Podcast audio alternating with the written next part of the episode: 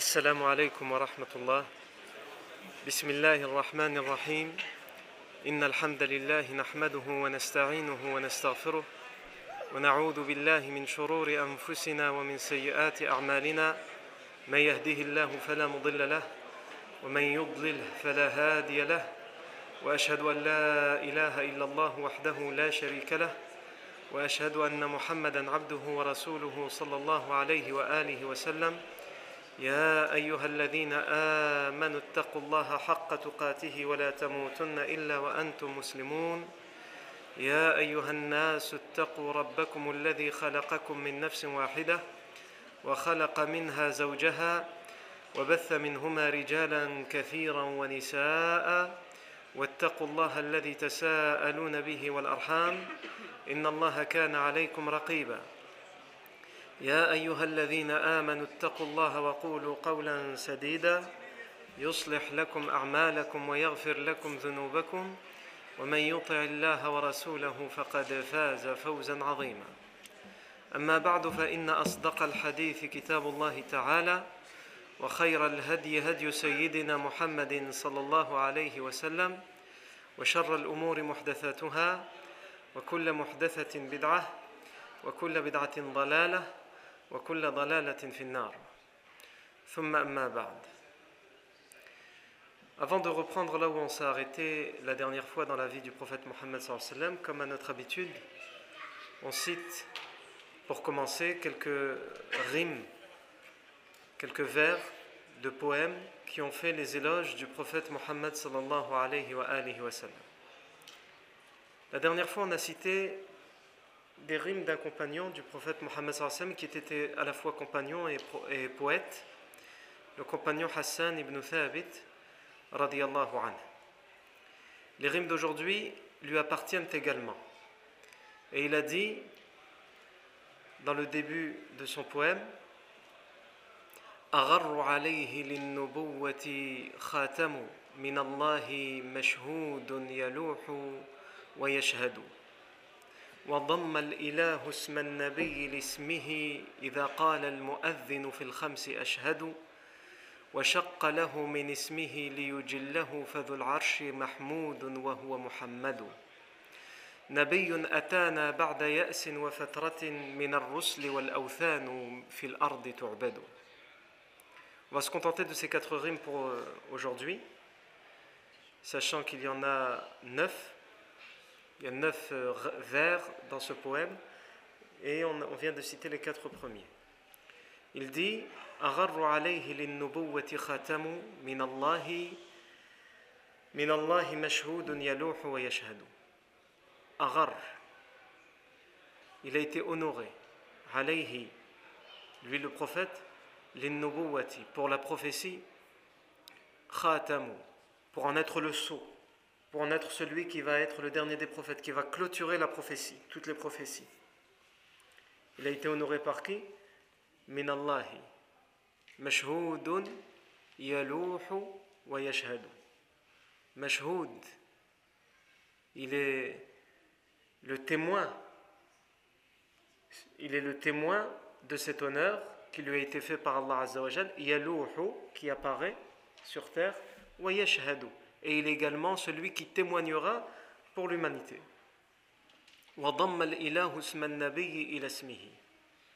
Et Dieu a lié son nom, le nom du prophète, à son nom à lui, Allah.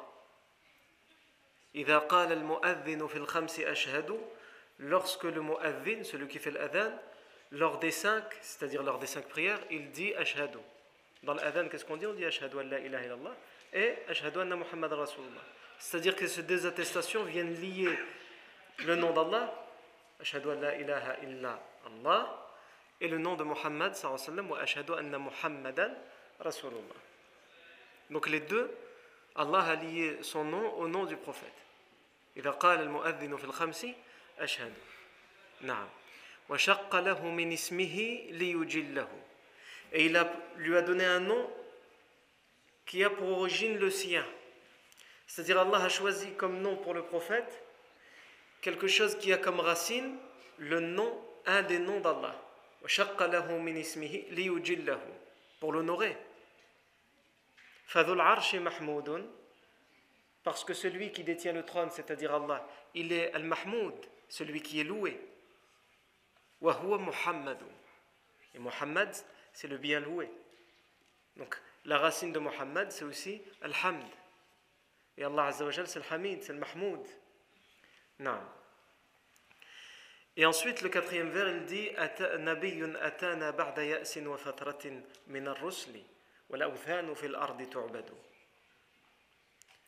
Un prophète, en parlant du prophète Mohammed c'est un prophète. Nous est venu après désespoir et un long moment sans prophète. C'est-à-dire on désespérait, l'humanité désespérait de revoir un nouveau prophète. Des siècles se sont écoulés avant l'arrivée du prophète Mohammed après la venue de bien des prophètes. Donc il est arrivé après une, longue période de désespoir, où on n'espérait plus arriver de prophète,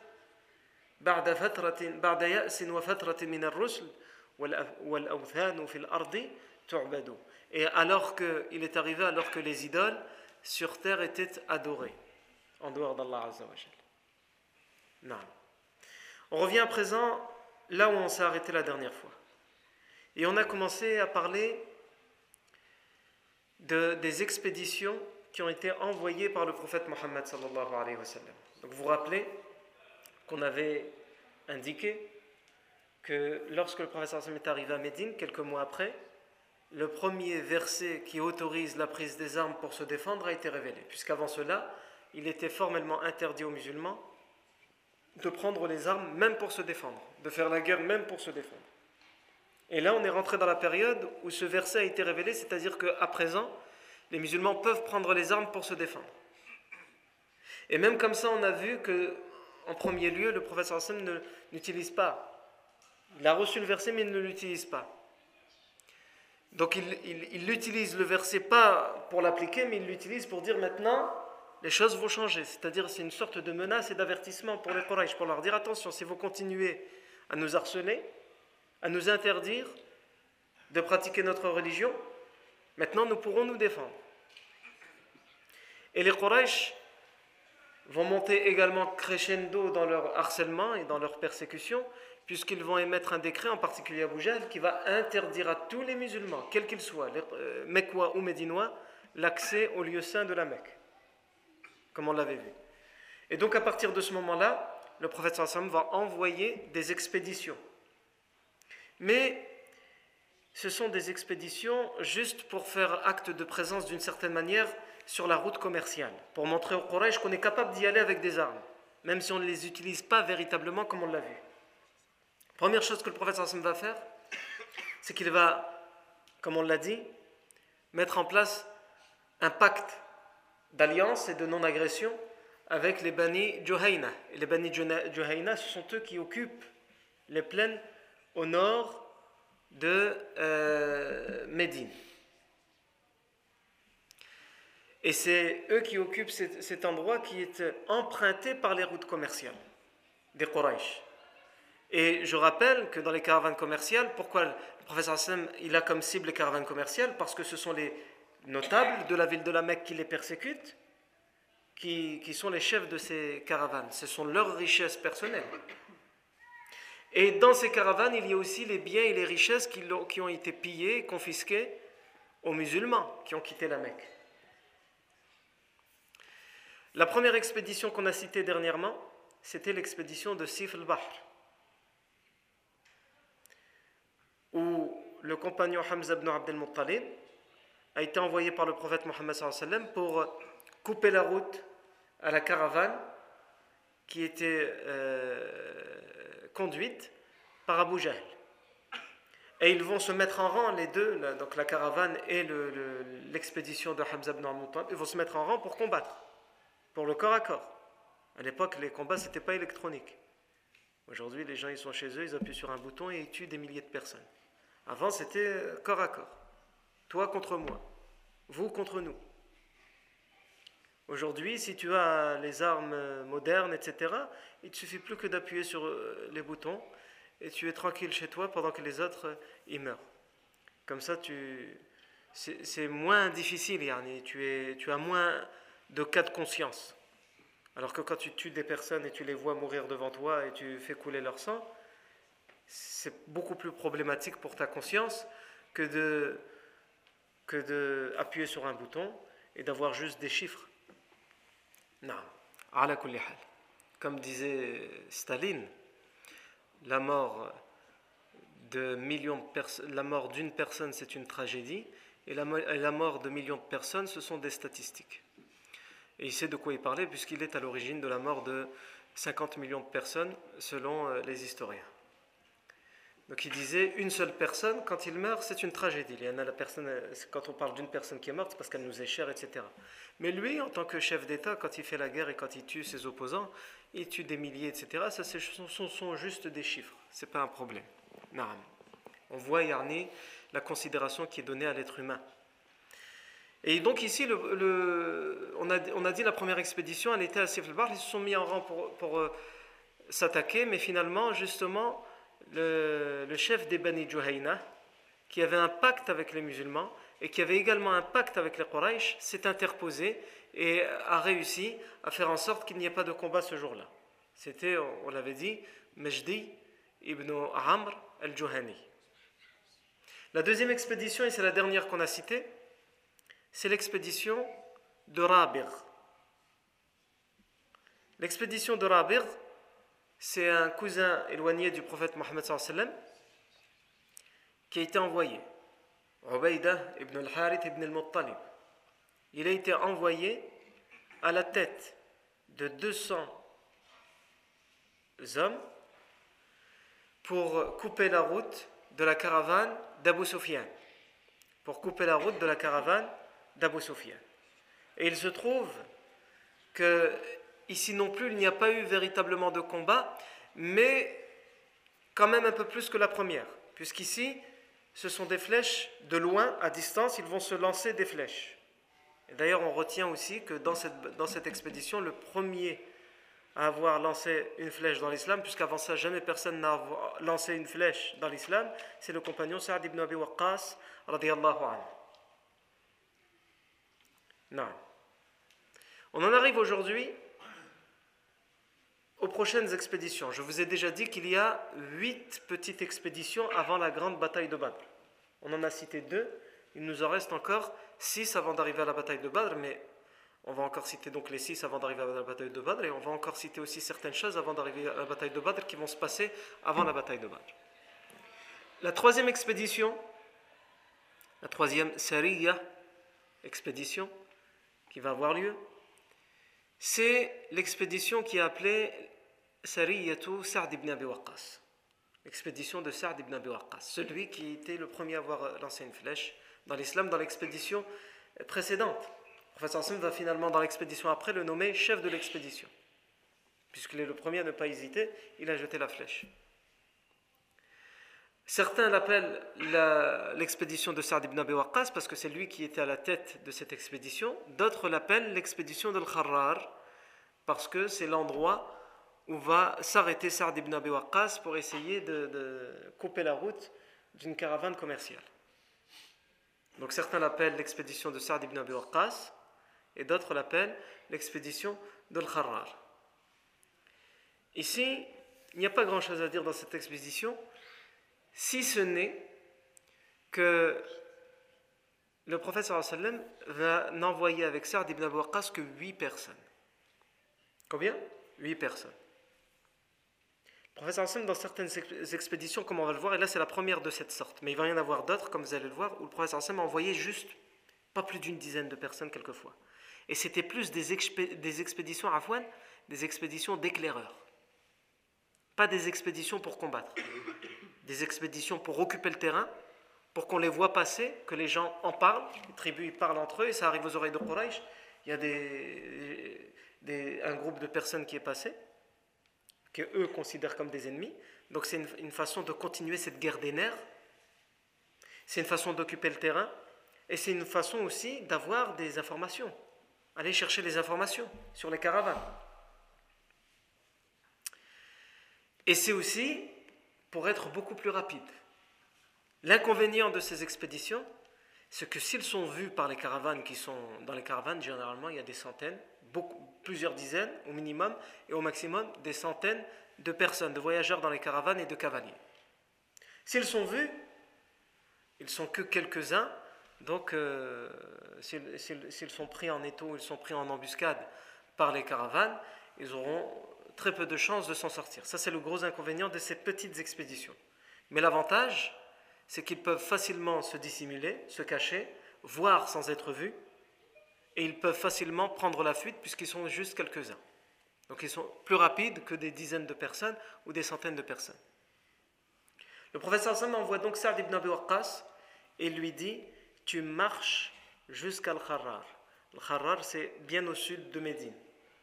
Tu marches jusqu'à Al-Kharrar et le professeur Sam va lui donner deux consignes. Il va lui dire Première consigne, pendant la journée, cachez-vous. Et pendant la nuit, marchez, avancez. Pourquoi pendant la, journée cachez-vous? Parce que c'est là qu'il y a des voyageurs, c'est là qu'il y a les gens dehors, les bergers, et donc ils, vont être vus par les gens, et donc leur, euh, présence sur la route commerciale va être connue et sue, elle peut arriver aux oreilles des, des caravanes commerciales de Quraysh. Donc voilà pourquoi cachez-vous. Et marchez pendant la nuit, parce que justement pendant la nuit, là les gens ils dorment, donc ils ont moins de chances d'être vus. Et ils peuvent voir des choses sans que les gens les voient. Ils peuvent tomber sur une caravane qui est en train de camper et dormir. Eux, ils la voient, ils peuvent euh, la voir, la, prendre en embuscade, alors qu'eux, ils sont en train de dormir. Donc ça, c'est la première consigne que le professeur Sam donne. Marchez de nuit et cachez-vous de jour. Et allez au maximum jusqu'à Al-Kharrar, n'allez pas plus loin. Pourquoi? Parce que le Kharrar, c'est au sud de Médine. Et plus on s'enfonce dans le sud de Médine, plus on s'approche de quelle De la Mecque. Il y a entre Médine et la Mecque à peu près 500 km. Donc la Mecque est à peu près à 500 km de Médine, au sud de Médine. Et le prophète sallam, jusqu'à présent, il envoyait ses expéditions au nord de Médine. Et avec l'expédition précédente qu'on avait vue avec celle de Rabir, et celle-ci, le prophète sallam envoie dans le sud. Il s'enfonce dans le sud, mais il dit quand même, il précise à son compagnon, au chef de l'expédition Saad ibn Abi Waqqas, mais ne dépassez pas le Kharrar. Et on comprend dans cette consigne, qu'est-ce qu'on comprend? On comprend toujours que le prophète Mohammed sallam, il est en train de mener une guerre de nerfs avec les Quraysh et qu'il se fixe des limites. Il ne veut pas d'une guerre ouverte. Ce n'est pas son objectif. Le premier objectif du prophète sallam, c'est qu'il y ait la paix que les musulmans vivent en harmonie. Et donc, il, se donne et il donne à ses compagnons cette limite. On s'enfonce bien dans le sud pour montrer au Quraysh qu'on peut aller dans le sud. On n'est pas juste là à côté de Médine dans le nord, là où on a Médine derrière nous, on peut se réfugier. On est capable de s'approcher de chez vous, de la Mecque, et pourquoi pas même d'y entrer. Mais on ne le fait pas. C'est le message et le signal que le professeur Sam va envoyer au Quraysh. Je peux, mais je ne le fais pas. Alors, laissez-nous Laissez-nous pratiquer notre religion librement. C'est le message qui, est envoyé. Et Saad ibn Abi Waqqas, an, va évidemment obéir à la lettre, à ces deux consignes, et au bout de cinq jours, il va atteindre Al-Kharrar. il arrive à Al-Kharrar, et là-bas, il se renseigne, parce qu'il ne trouve aucune caravane commerciale, alors qu'on s'il est sorti, c'est que justement, on avait informé à Médine qu'il y avait une caravane commerciale en route. Mais on lui dit que la caravane commerciale, elle est déjà passée. Donc il comprend qu'il l'a ratée. On lui dit que la caravane commerciale est passée, il comprend qu'il l'a ratée, donc il retourne à Médine. Cette expédition a eu lieu pendant le mois de Dhul de la première année de l'Égypte. Vous vous rappelez que la première expédition, Sif a eu lieu pendant le mois de Ramadan de la première année de l'Égypte. La deuxième expédition, Rabir, elle a eu lieu le mois d'après, pendant le mois de Shawwal de la première année de l'Égypte. Le, le, mois qui vient après le mois de Shawwal, c'est Dhul Qa'da. Eh bien, c'est la troisième expédition. Donc pour l'instant, on a une expédition par mois. Non. Ensuite arrive le mois de Dhul Hijjah. Et dans le mois de Dhul Hijjah, qu'est-ce qui se passe? Il y a le pèlerinage. Les, les musulmans ne peuvent pas le faire puisqu'ils ont interdiction d'accès aux lieux saints depuis euh, trois mois. Abu Jahl a émis ce décret à la Mecque, interdiction à tout musulman d'accéder au lieu saint sous, euh, peine de mort, d'exécution. Par contre, toutes les tribus arabes y vont. Et donc, le professeur évidemment, n'envoie aucune expédition pendant Dhul Hijjah. Alors qu'il l'a fait, comme on l'a dit, chaque mois. Il l'a fait à Ramadan, il l'a fait à Shawwal, il l'a fait à Dhul Qa'da. Dhul Hijjah arrive, il ne le fait pas. Il envoie un message, un double message. Le premier, c'est à l'attention des Quraysh. Ce mois-ci, je n'envoie aucune expédition. Parce que même si vous, vous ne respectez pas la valeur et vous ne considérez pas les choses sacrées, les lieux saints, en, interdisant à des gens l'accès aux lieux saints, nous on les lieux saints de telle sorte à ce que nous ne menons aucun combat pendant les moments où il y a les pèlerinages et pendant les moments où il y a des mois sacrés. Justement, il va y avoir plus tard dans, une expédition qu'on va bientôt voir une grande polémique, une grande propagande où justement les Quraysh, comme les Arabes vont commencer à parler et dire que les Quraysh ne respectent pas les lieux saints, ils vont essayer d'inverser la tendance de retourner la propagande en disant c'est le prophète Mohammed qui ne respecte pas les mois sacrés, comme on le verra plus tard dans une expédition. Et le deuxième message qu'il envoie, il est à l'attention de toutes les tribus arabes qui sont idolâtres à l'époque. Prophète sallam est en train de l'envoyer un message nous arrêtons nos expéditions pendant le mois où vous êtes tous en train de vous rendre dans les lieux saints. Pourquoi? Pour vous dire que même si nous n'avons pas la même religion que vous, même si vous adorez les idoles en dehors d'Allah, nous n'avons pas un problème avec vous parce que vous êtes des idolâtres. Notre problème avec les Mécois, ce n'est pas d'abord parce qu'ils sont idolâtres, c'est d'abord parce qu'ils refusent de nous laisser être libres dans nos convictions religieuses et dans notre pratique religieuse. C'est le message que le professeur s'en envoie. Parce que les, les qu'est-ce qu'ils font courir comme bruit dans les tribus? Ils leur disent il est contre notre religion. Il veut nous interdire l'adoration des idoles. Le professeur Hassan leur dit Bien sûr que si je peux vous convaincre de n'adorer qu'Allah, je le ferai, puisque je suis convaincu que vous êtes dans l'égarement et dans le faux. Mais est-ce que pour autant je vais faire de vous de mes ennemis? Non. Je ne fais pas de vous de mes ennemis parce que vous êtes des idolâtres. Si les Mécois sont mes ennemis, ce n'est pas parce qu'ils sont idolâtres, c'est d'abord parce qu'eux, ils refusent de nous laisser choisir librement notre croyance. Ça, c'est le deuxième signal qui est envoyé. Donc, dans, ce mois de Dhul. Donc, quand on voit ça, on comprend que le professeur sallam, quand il fait quelque chose, il envoie des signaux. On l'a expliqué pour chaque expédition, le professeur sallam envoie un certain signal, un certain message. Et quand il ne fait rien, quand il n'envoie aucune expédition, ben, à travers le non-envoi d'expédition, il envoie aussi des signaux et des messages. Rien n'est fait au hasard. Et ça, ça doit faire partie des qualités de n'importe quel leader et de n'importe quelle personne à qui on donne une, autorité. La première des compétences qu'il doit avoir, c'est savoir quand il agit et pourquoi il le fait, et savoir quand il décide de ne pas agir et pourquoi il le fait. Aujourd'hui, les gens, quand ils n'agissent pas, ils n'agissent pas parce qu'ils ne savent pas quoi faire. C'est un leader, il sait plus quoi faire, donc il n'agit pas, il attend que ça se passe, il se dit on verra bien ce qui va se passer, ça va peut-être exploser, ça va peut-être se calmer, on verra. Et il se cache, il fait la, politique de l'autruche, comme on dit, il attend que ça se passe. Et comme on dit, soit ça passe, soit ça casse. Un véritable leader, il a cette compétence. C'est que s'il agit, c'est qu'il a réfléchi. Et il agit parce qu'il pense que c'est le meilleur. Et s'il n'agit pas, il n'agit pas, pas parce qu'il a peur d'agir, pas parce qu'il attend que ça se passe, parce qu'il a réfléchi il pense que la non-action à ce moment-là, c'est ce qui va rapporter le plus d'effets bénéfiques.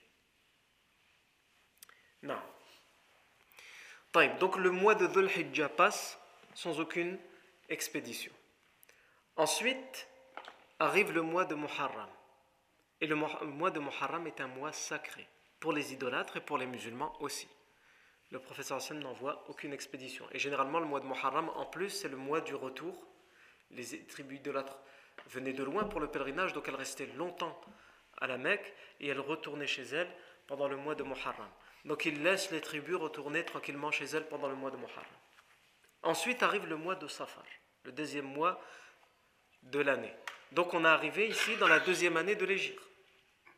Et ici, il va y avoir une expédition qui va avoir encore, qui va transporter encore de nouveaux signaux et un nouveau message. Même si, encore une fois, dans cette expédition, il n'y aura pas, il aura pas véritablement de combat, de corps à corps. Eh bien, le premier signal que le prophète va envoyer dans cette expédition, c'est tout simplement que lui-même, il va sortir dans cette expédition. On, vient, on a déjà cité trois expéditions. Le prophète ne sort pas de Médine, il envoie des compagnons. Et pour la première fois, dans cette expédition, le prophète Mohammed va sortir lui-même. Il va aller lui-même à la tête de cette expédition. Il va prendre avec lui 200 hommes, 200 combattants.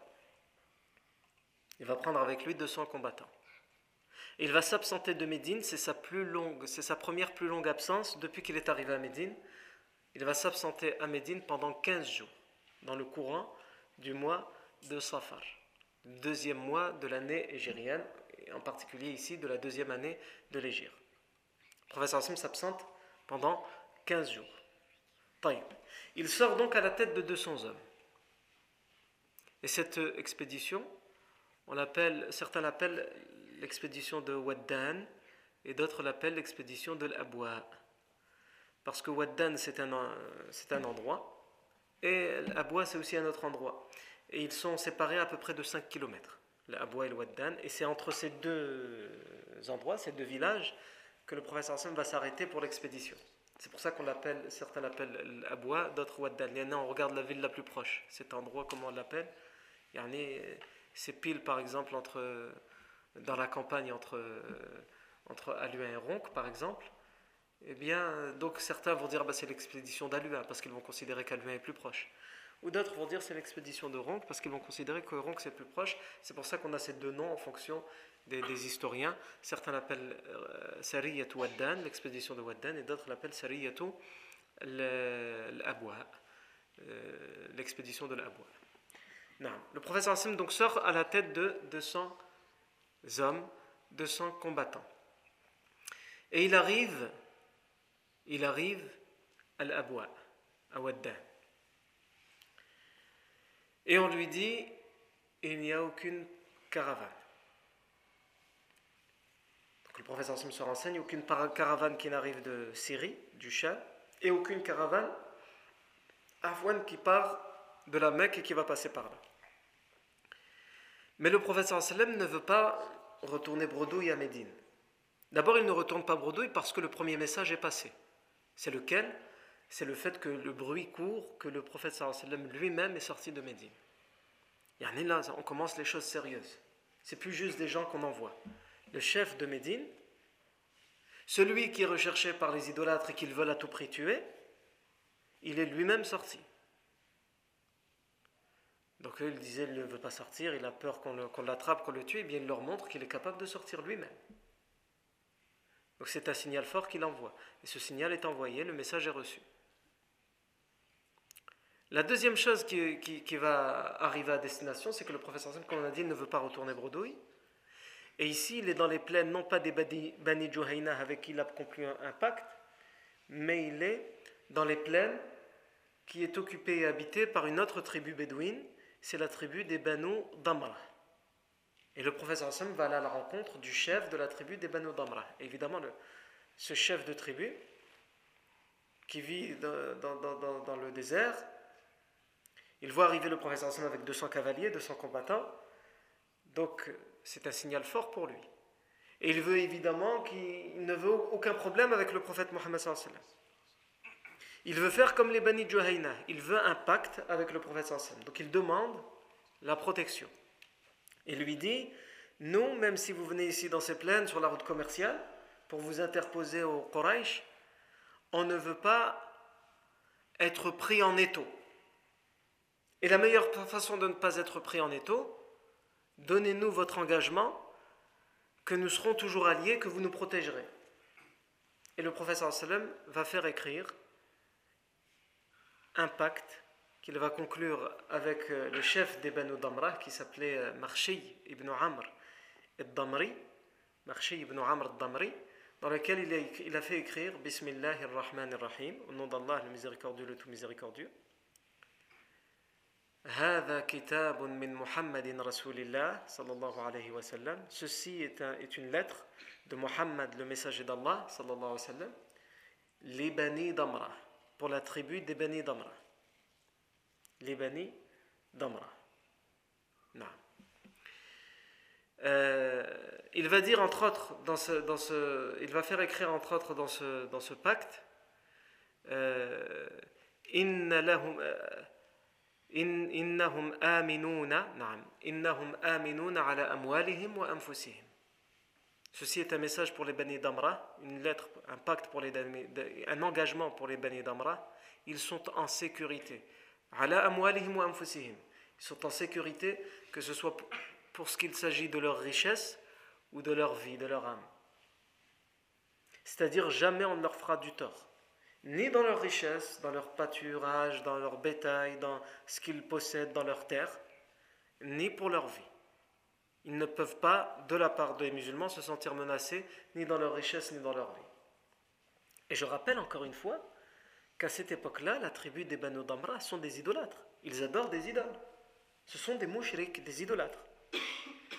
Donc cette idée que les Arabes avaient à l'époque de dire que le professeur sallam est juste l'ennemi des idolâtres parce qu'ils sont idolâtres est totalement fausse. Le professeur sallam le démontre et le prouve à travers le pacte qu'il avait déjà conclu avec les Bani Juhayna et à présent avec le pacte qu'il conclut avec les Bani Damra. Et donc il dit إنهم آمنون على أموالهم وأنفسهم وإن, وإن لهم النصر et ils seront secourus contre toute personne qui les combattra. le professeur Hassan, dans ce texte, il est en train de s'engager à ce qu'il va venir les aider.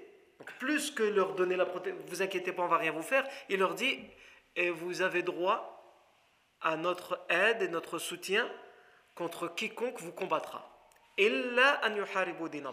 Sauf si vous combattez la religion d'Allah. Mais en dehors de ça, si votre guerre, c'est une guerre pour une autre raison, il y a des gens qui viennent vous combattre, nous serons là pour vous soutenir et vous secourir. Ma balla bahrun soufa. Professeur Hassan rajoute Ma balla bahrun soufa, c'est une expression arabe. Ma balla bahrun soufa, tant que la mer rendra humide la laine. Quand on veut dire à quelqu'un que c'est quelque chose qui s'arrêtera jamais, on lui dit Ma balla bahrun soufa. Tant que la mer, euh, elle, rendra humide, elle mouillera la laine. Si tu prends de la laine et tu la mets dans la, mer, est-ce qu'un jour cette laine, elle va s'arrêter d'être mouillée par la mer? Abadan. Toujours. Eh bien, c'est ça que ça veut dire. C'est pour dire pour toujours, pour l'éternité. Donc il donne ce pacte pour toujours. Il fait ce pacte pour toujours. Ma Nous vous soutiendrons toujours quand quelqu'un viendra vous combattre, sauf si vous avez décidé de combattre la religion d'Allah. Tant que la laine sera mouillée, par l'océan, par la mer. Et ensuite, le professeur Hassan fait préciser et fait écrire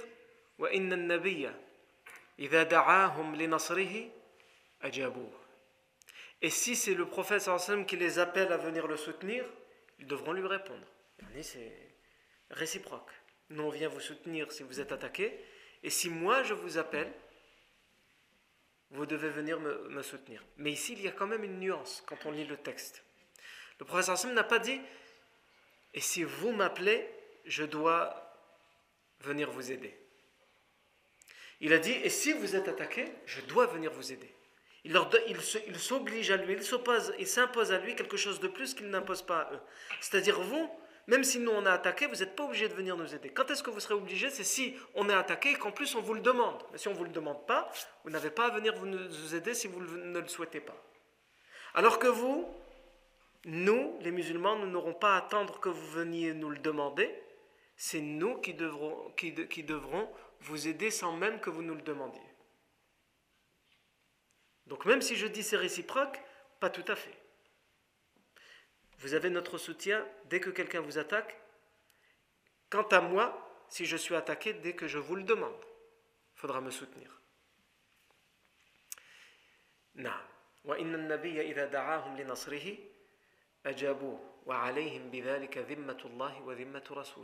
Et grâce à cela, ils auront la protection d'Allah et la protection de son messager. Il termine par cette phrase et ils ont l'aide, le soutien pour toute personne parmi eux qui est dans le bien, qu'il n'est pas injuste. Pourquoi le professeur Dans tous ses pactes, il rajoute cette phrase à la fin. Tous les pactes qu'il fait avec les tribus idolâtres, on l'avait vu déjà dans la constitution de Médine. À chaque fois, il rajoute cette phrase.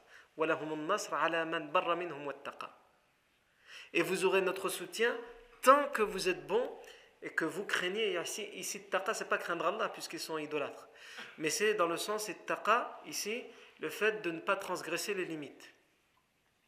Tant que vous ne dépassez pas les limites et que vous êtes bon, vous aurez notre soutien. Pourquoi? Parce qu'avant, les gens faisaient des pactes, les tribus faisaient des pactes et ils disaient on vous soutiendra quoi qu'il arrive. C'est-à-dire même si c'est vous qui êtes les injustes, c'est vous qui avez attaqué en premier pour rien et vous tuez pour rien, comme on est vos alliés, on doit vous aider. C'est comme ça. Le jahiliya, c'était ça. On a des pactes entre nous, on est de la même tribu. Khlas. les idolâtres disaient déjà à l'époque, et c'est un hadith par la suite, les idolâtres disaient pendant la jahiliya, secours ton frère, qu'il soit injuste ou victime d'injustice. C'est ton frère, soutiens-le, qu'il soit injuste ou victime d'injustice. Et c'est pas ma'koul ça. Et le professeur Hassan l'a répété. Mais il l'a expliqué à sa manière. Il a dit non, pas comme eux le comprennent. Soutiens ton frère qu'il soit injuste ou victime d'injustice. S'il est victime d'injustice, aide-le, soutiens-le. Et s'il est injuste, dis-lui arrête ton injustice.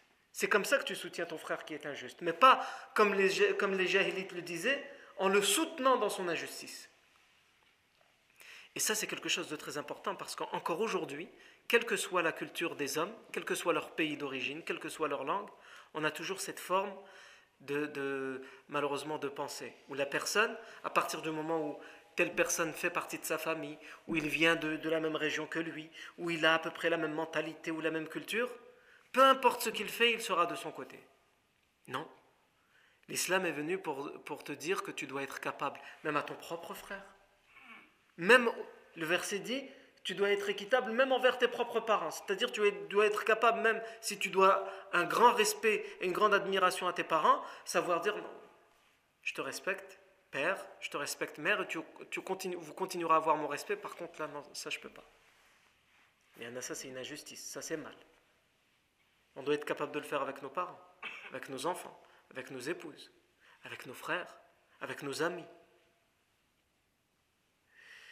ça, c'est une forme de jahiliya. L'inverse de ça, c'est une forme de jahiliya. Celui qui n'est pas comme moi, peu importe ce qu'il fait, il aura tort. Et celui qui est comme moi, peu importe ce qu'il fait, il aura raison. C'est ça, c'est ce qu'on appelle jahiliya. L'islam est venu pour annuler tout ça. Et sans aucun doute, nous les musulmans, on a encore beaucoup de travail dans ce domaine-là. Beaucoup de travail pour supporter le fait d'être capable de dire aux siens, donc à ses frères, aux gens de sa tribu, aux gens qui, qui sont de sa mentalité, de sa culture, de dire je continue à, avoir les mêmes relations avec toi, par contre ici je ne peux, pas te, peux pas te suivre là. Là c'est pas possible. Non. Donc le professeur sallam fait écrire ce pacte et il le conclut avec Marchi ibn Amr ad-Damri. Et le professeur sallam retourne à Médine. évidemment, ça met les Quraysh hors d'eux. Le professeur est sorti, c'est-à-dire qu'entre guillemets, il les nargue, il les provoque. Alors que eux, ils disent wanted, mort ou vif. Ils le veulent, mort ou vif. Et là, il est sorti à la tête de 200 cavaliers sur la route commerciale. Et en plus de ça, il a conclu un deuxième pacte sur la route commerciale. Donc toute la route commerciale du Hijaz jusqu'au nord de Médine, les gens qui y habitent ont des pactes de, bonne entente et de non-agression avec le prophète Mohammed. Et ça, sans aucun doute, ça met les Quraysh hors d'eux. Et le prophète ne s'arrête pas là, puisque le mois d'après, le prophète alors il rentre à Médine, il passe la fin du mois de Safar à Médine et arrive le mois de Rabi' al-Awwal, le premier Rabi' de la deuxième année de l'Égypte, et le prophète ressort une deuxième fois toujours avec 200 cavaliers. Pourquoi? Parce que cette fois, il attend des informations sûres pour ne pas sortir pour rien, et on lui dit qu'un des pires notables de la Mecque, Umayy ibn Khalaf, est sorti avec, à la tête d'une caravane commerciale, qui contient 150 hommes et 1500 chameaux chargés de marchandises et de richesses. Et parmi ces marchandises et ces richesses, les biens qui ont été confisqués et pillés aux musulmans. Donc le professeur Hassan sort à la tête de 200 cavaliers, de 200 hommes, Et ce que je précise ici, comme toutes les expéditions qu'on a citées depuis le début, tous ceux qui sortent avec le prophète sallam sont exclusivement des muhajirs, des musulmans de la Mecque. À aucun moment dans ces expéditions, le prophète sallam ne permet ou ne fait, ou nous demande à un médinois musulman de sortir. Ils ont déjà fait beaucoup pour les musulmans. Il, leur donne refuge, il leur donne l'asile. C'est seulement à partir de la bataille de Badr que les Médinois vont participer aux batailles et aux expéditions. Donc le prophète Sam sort à la tête de 200 cavaliers et c'est l'expédition qui va être appelée euh, Sariyatu Buwat. Et ici il sort au nord, dans les plaines de Beni Juhayna. Donc il ne craint rien avec les Beni Juhayna puisqu'il a un pacte avec eux, de bonne entente et de non-agression. Mais ici aussi, il va rater d'un jour la caravane. Il arrive à Boîte et on lui dit ils ont passé cet endroit hier.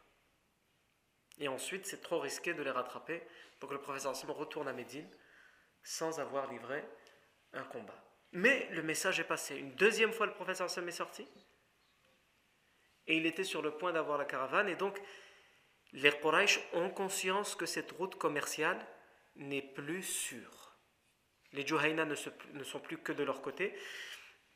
Et les Banu Damra ne sont plus de leur côté. pourquoi il fait tout ça, le professeur sallam? Pour qu'ils entendent raison et qu'ils disent Bon, d'accord, allez, on arrête les hostilités. Vous pouvez venir dans les lieux saints, vous pouvez euh, choisir la religion que vous voulez. Vous nous laissez adorer les idoles, nous on vous laisse adorer votre Dieu unique. C'est ça que le professeur sallam veut. C'est pour ça qu'il fait ça. Mais malheureusement, avec les entêtés, le professeur sallam va avoir l'inverse. Et l'inverse, c'est que les Quraysh vont prendre des décisions où ils vont augmenter leur hostilité contre le prophète Mohammed Au lieu de comprendre les signaux que le prophète leur envoie, c'est-à-dire de dire bon d'accord, arrêtons les hostilités, vivons tous en paix, ils vont augmenter, eux aussi ils vont, ils vont dépasser une limite qu'ils n'avaient jamais dépassée jusque-là. Quelle est-elle cette limite? Qu'est-ce qu'ils vont faire? Ça c'est ce que nous verrons la fois prochaine, bi'idnillah ta'ala. Barakallahu fikum pour votre attention. Subhanakallahu wa bihamdik. أشهد أن لا إله إلا أنت نستغفرك ونتوب إليك.